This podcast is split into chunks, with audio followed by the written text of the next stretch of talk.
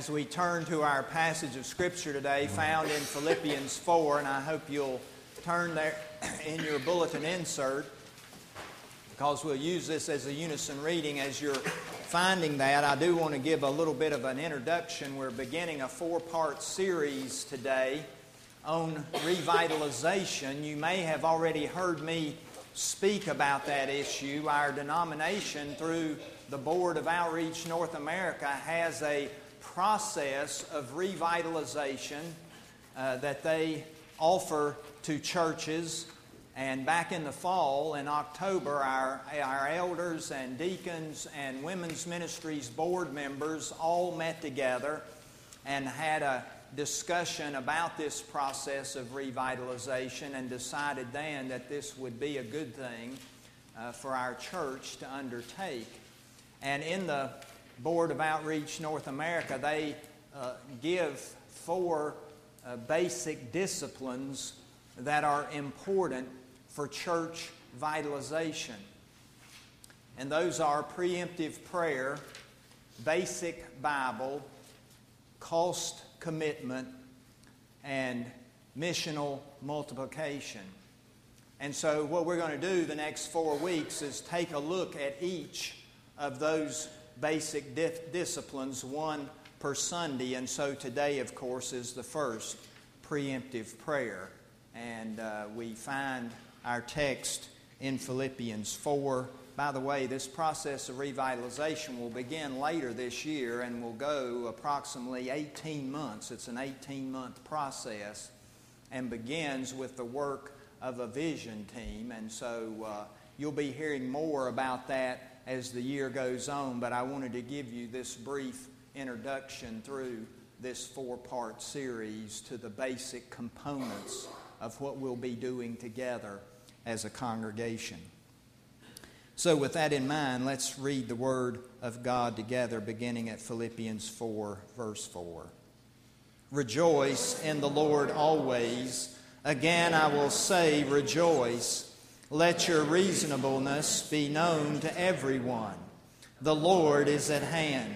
Do not be anxious about anything, but in everything, by prayer and supplication with thanksgiving, let your requests be made known to God, and the peace of God, which surpasses all understanding, will guard your hearts and your minds in Christ Jesus.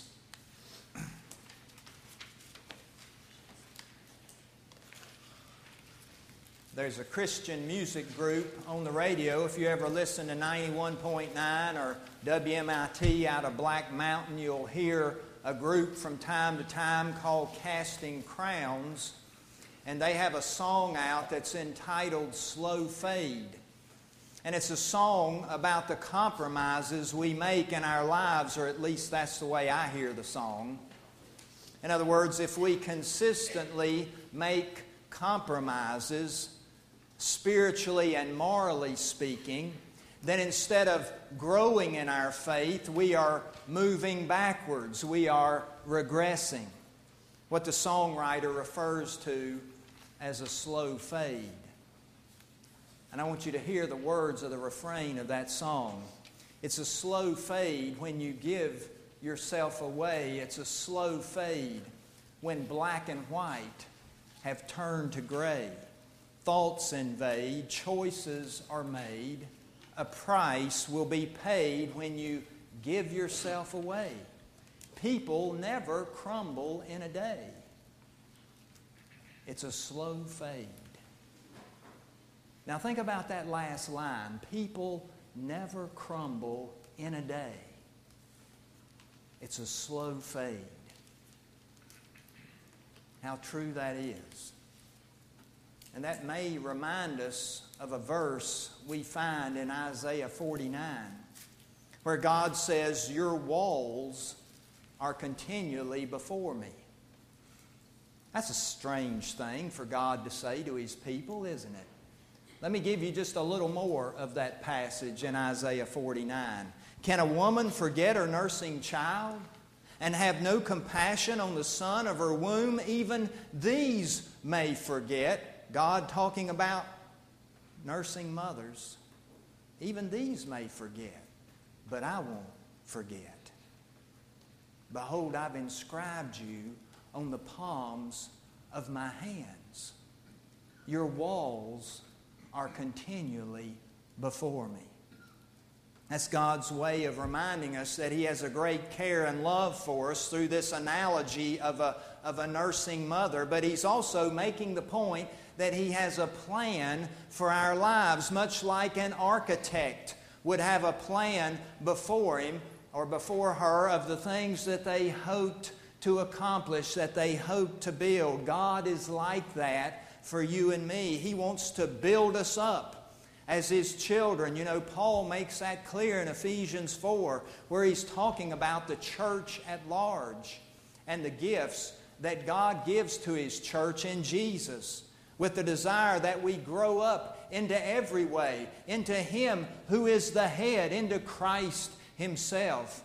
But let's go back to how God spoke about this to the prophet Isaiah and referring to how our walls are ever before Him. In other words, our lives are like walls. Now, think about that. If you see a wall falling down, you know, sometimes when you go out through the country, you'll see walls that are crumbling. Is it because they weren't built properly in the first place? Usually, it's, it's due to neglect. That's why walls fall down. Think about the brick walls around this sanctuary. They've been here for some 115 years, and we think that's a long time, and it is. I don't plan on living that long.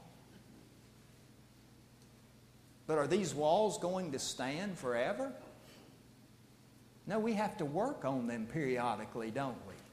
Like we did a few years ago during our renovation, where we paid a company to come in and to clean and to, to repoint, to put mortar where mortar had fallen out or had worn away. We can't just neglect something and expect it to be there forever. In our own hearts and lives, we see the evidence of many things that keep us from growing in the faith and becoming more and more like Jesus. We can see the results of the neglect of our faith. If we neglect spending time in God's Word, neglect prayer, if we neglect worshiping our God and singing His praises, we begin to see signs of that. There's selfishness and, and procrastination. There's a lack of discipline. There's an unwillingness to spend time with God, sometimes there's all out rebellion and a, a love of self over God. All of these and more speak to us of our need for renewal and for restoration, our need to be revitalized. And we come to this realization about our own spiritual lives. We also come to it about ourselves as a congregation. As I told you earlier, the officers of the church talked about this back in the fall.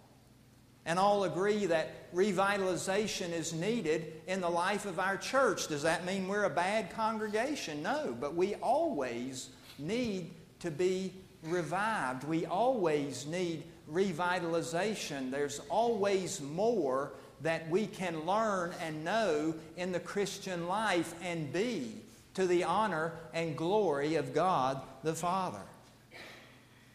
And since this is true, what do we do? You know, Americans always want to do something. How do we begin to hopefully bring about renewal or revitalization in our own hearts, much less this congregation, especially since Scripture teaches us that such a task is beyond our ability to accomplish. Revitalization comes from the power of God's Holy Spirit. That's the only way it can come. You and I can't just set up some kind of one, two, three, four, five that we do to make this possible. And yet I say all of that, and I want you to hear that I think we find an answer to some extent of what to do in our passage of Scripture this morning. where Paul says, In everything, by prayer and supplication with thanksgiving, let your requests be made known to God. What a, what a great attitude Paul has there in every single thing. Do you see Paul's answer? To whatever life throws at us, prayer is the answer, Paul says. In everything, pray. And Scripture makes it so easy. We don't have to ask a hundred different questions to see if prayer is the, the, the one answer to some specific need that we have. Prayer is always the answer. We see this attitude of, of preemptive prayer, this discipline, if you will, here in Philippians 4. In everything we pray. We just naturally carry that attitude with us everywhere we go and how we live each day. This means that in the good times and in the joyful times, what do we do? We pray. This means that in the hard times, what do we do? We pray. When we're under persecution, which is the problem which the Philippian congregation was having, we pray. When our lives are a total ruin, when we seemingly think nothing else bad can happen to me because it's already all rained down upon me, we pray. And even when we think we don't want to pray, when we think we cannot pray, we pray. Paul knows what he's talking about. Remember, as he writes these words about rejoicing in the Lord and about in everything pray, he's sitting there in prison for his faith. And it's interesting, that's how he begins these few verses, talking about the need to rejoice in the Lord. This is Paul's attitude as he prays because of those three little words that make such a difference in the Lord. It's the faith which the Philippians have in Christ Jesus, which makes this call to rejoice both practical and realistic, especially as they're facing persecution. In other words, we can see that this is an appeal to faith to believe that God is sovereign, regardless of what happens. You know, if you believe God's in control, then you will pray. It doesn't matter what's taking place in your life because you know that God has your best in mind, that all things work together for good for those who love God and who are called according to His purpose. And that's the reason this is important, because of the effect that faith has upon us. Faith does lots of things for us, but one thing it does for sure is that it teaches us to cast all our cares on the Lord, to go to Him in prayer. It's interesting in Romans 12, Paul talks there about using the gifts that God has given us. Each according to the measure of faith given to us. And right after that, he talks about all these things we should be doing automatically because of what God has given unto us hating what is evil, holding fast to what is good, rejoicing in hope, being patient in tribulation. And he ends that little list there by saying, being constant in prayer. This is something as Christian people we're to be about. Constant in prayer. Here in Philippians 4, he says, In everything, pray. If that's not enough, we've turned to Ephesians 6:18 where he says pray at all times in the spirit with all prayer and supplication or think about Colossians 4:2 where we're told to continue steadfastly in prayer being watchful in it with thanksgiving. And that's just in the New Testament, and there are more. You know, we can turn to the Old Testament and see where God's people pray to Him over and over. Whether it's Moses, whether it's Samuel the prophet, whether it's David, whether it's Daniel the prophet. Or we can turn to a, a famous verse that many of us probably know, like 2 Chronicles 7:14. If my people, God says, who are called by my name humble themselves and pray and seek my face and turn from their wicked ways, then I will hear their prayers. And I will forgive them their sins, and I will heal their land. We see in that verse the call to prayer exactly in a time when, when revival and revitalization are needed. Or think of the great leader that we see in the Old Testament by the name of Nehemiah. As we come to that book, we see the, the walls of Jerusalem are in ruins.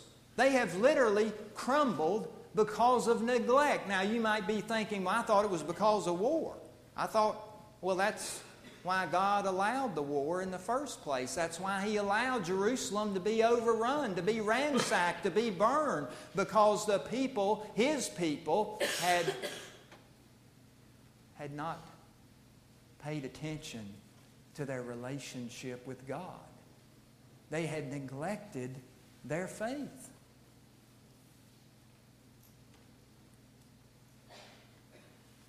And when Nehemiah, who's cupbearer to the king of the Persian Empire, hears of the strife of his people in the land of his fathers, if you've read that book, do you remember what he does? We find it right there at the beginning of Nehemiah 1. He says, I sat down and wept, and I mourned for days, and I continued fasting and praying before the God of heaven. And if you take the time to read his prayer, Nehemiah begins by confessing sin. He confesses his own sins, and then he confesses for the sins of his people. And then he continues to pray, reminding God of his promises, using Scripture that God has sent to his people of what he hopes God will accomplish for them in the future. You see, Nehemiah knows that a great work is needed. And in all of that prayer, he's trying to figure out what part he might take in that work. But he knows that he can't do it himself, whatever it is. Whatever God calls him to do, he knows he can't do it by himself. Even someone as influential a person as he is, who has the ear of the king of the most the strongest empire in the world. He knows he can't do it. That's why he prays, confessing his sins, and he prays for guidance and correction. And I think that if we truly want restoral and, and restoration to happen, renewal in this place, in this place as a church, and in this place and our own individual hearts, we need to follow Nehemiah's example.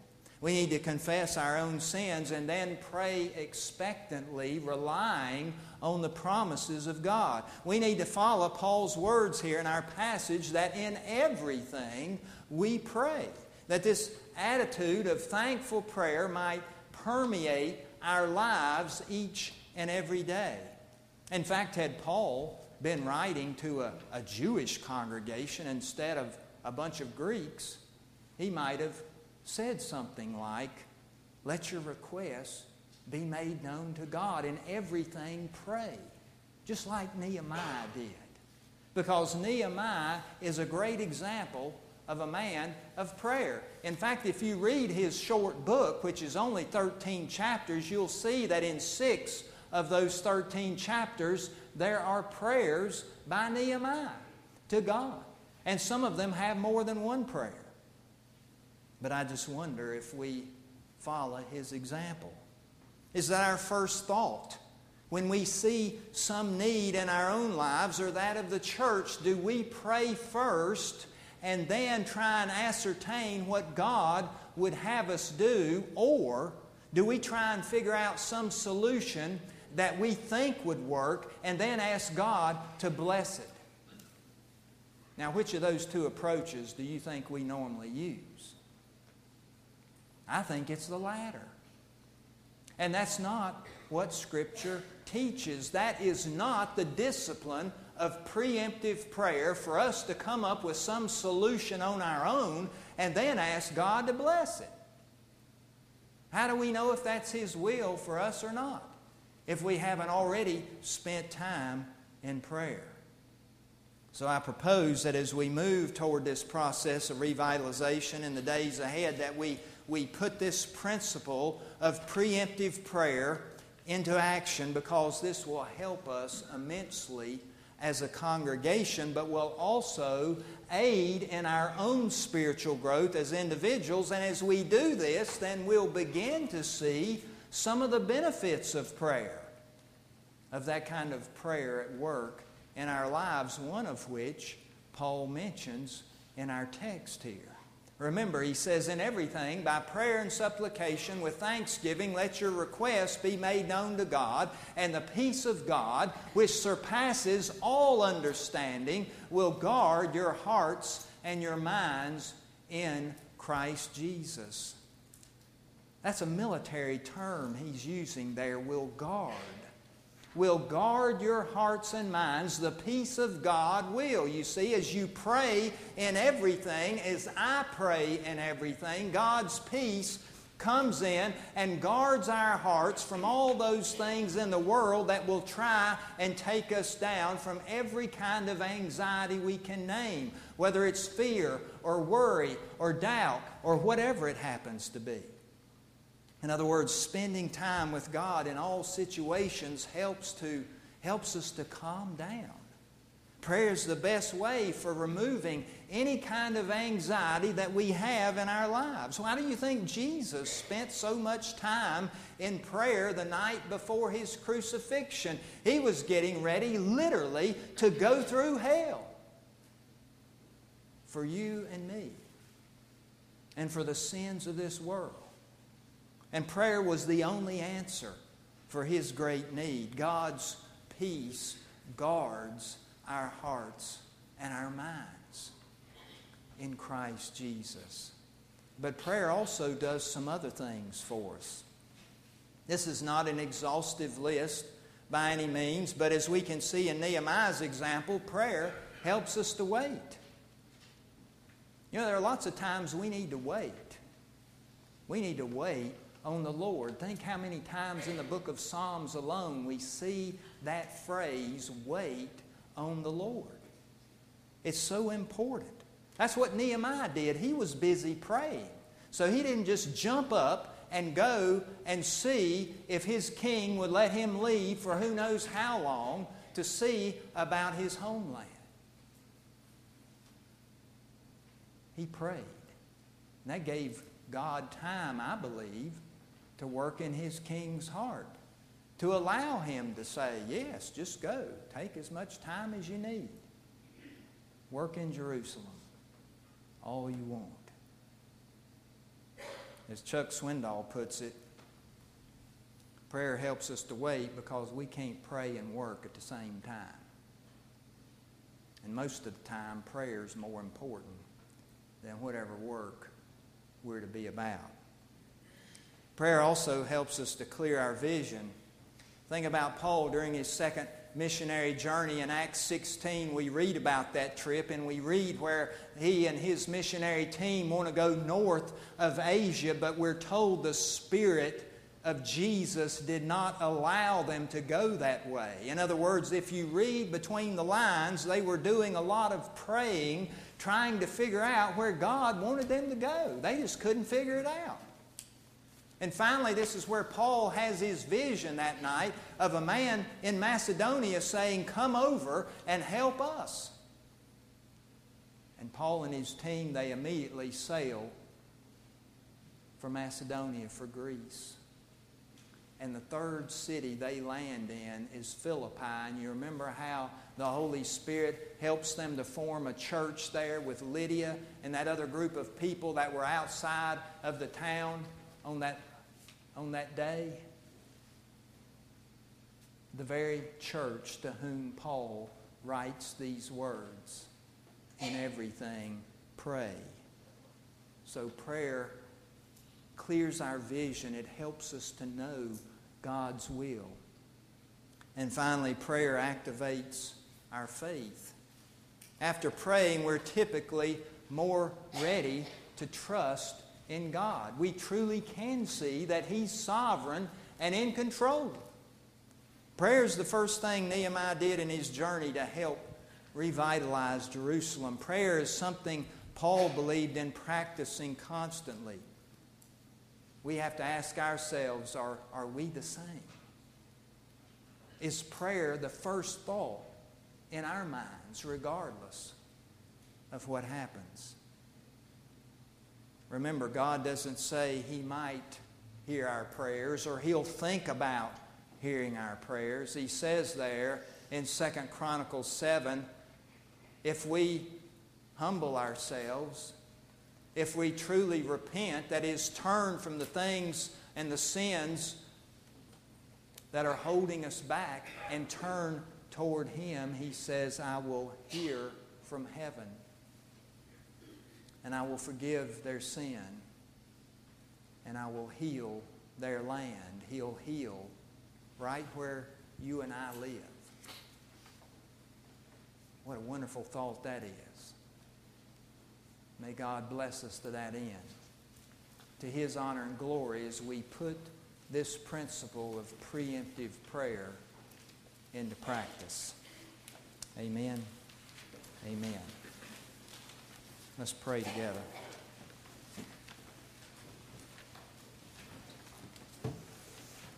Dear Father, we thank you for the gift of prayer, and we confess that we do believe in prayer, that we many times use prayer, but often it's, it's when we need something, it's when we're having some kind of problem or challenge, and we come to you and, and ask for what we think we need. We pray that you would help us to see this principle of preemptive prayer for what it is that it's a way of life. And that it matches these words of Paul when he says, In everything, pray. May we learn that in our own hearts and minds and in our own practice as we go about our faith each day.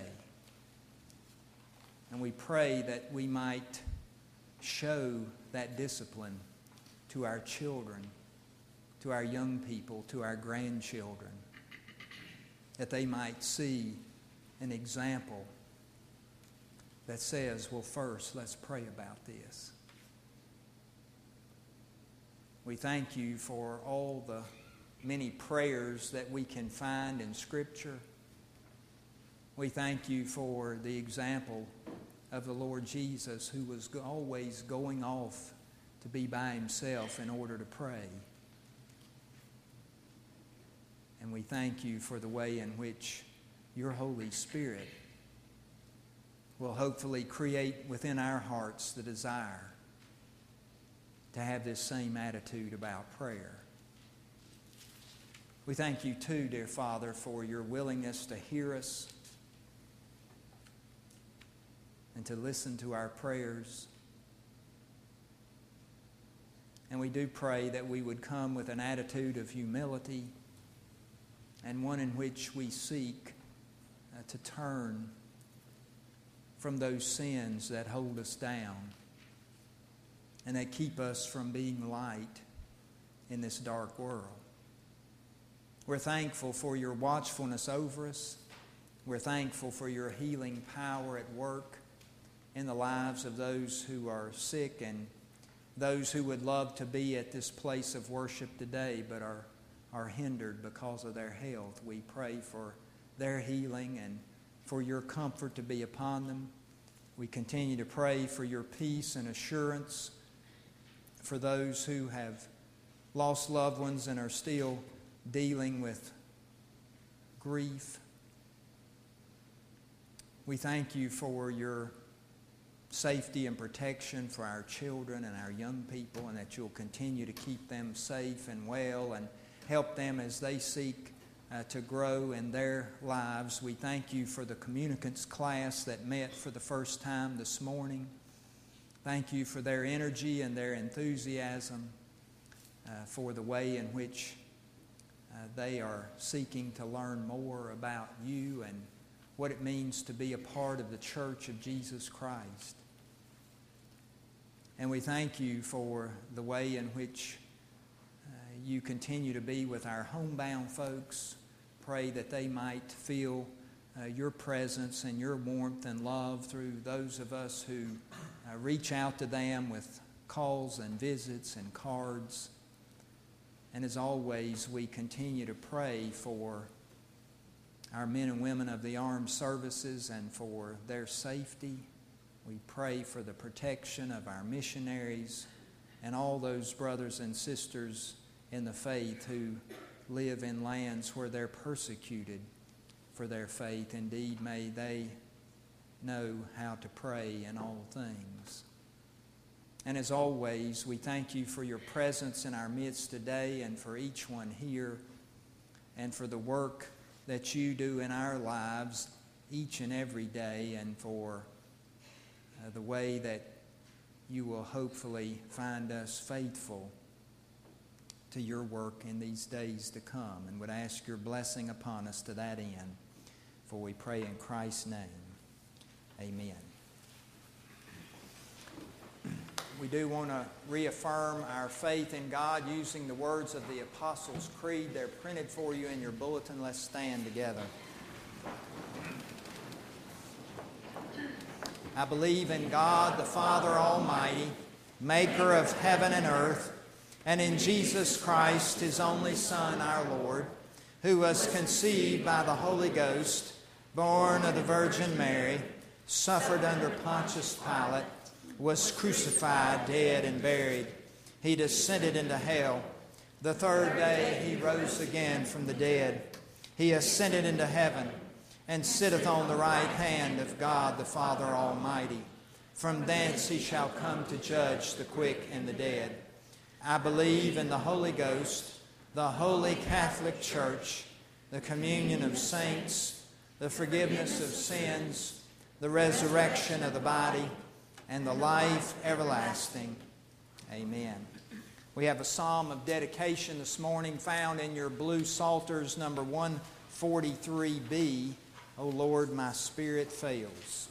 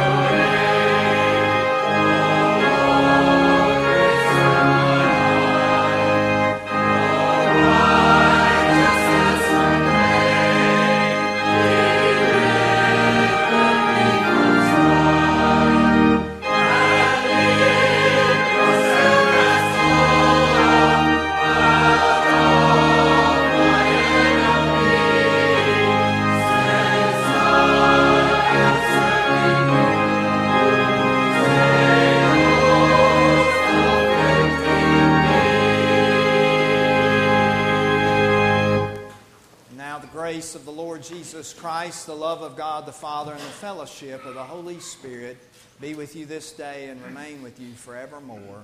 Amen.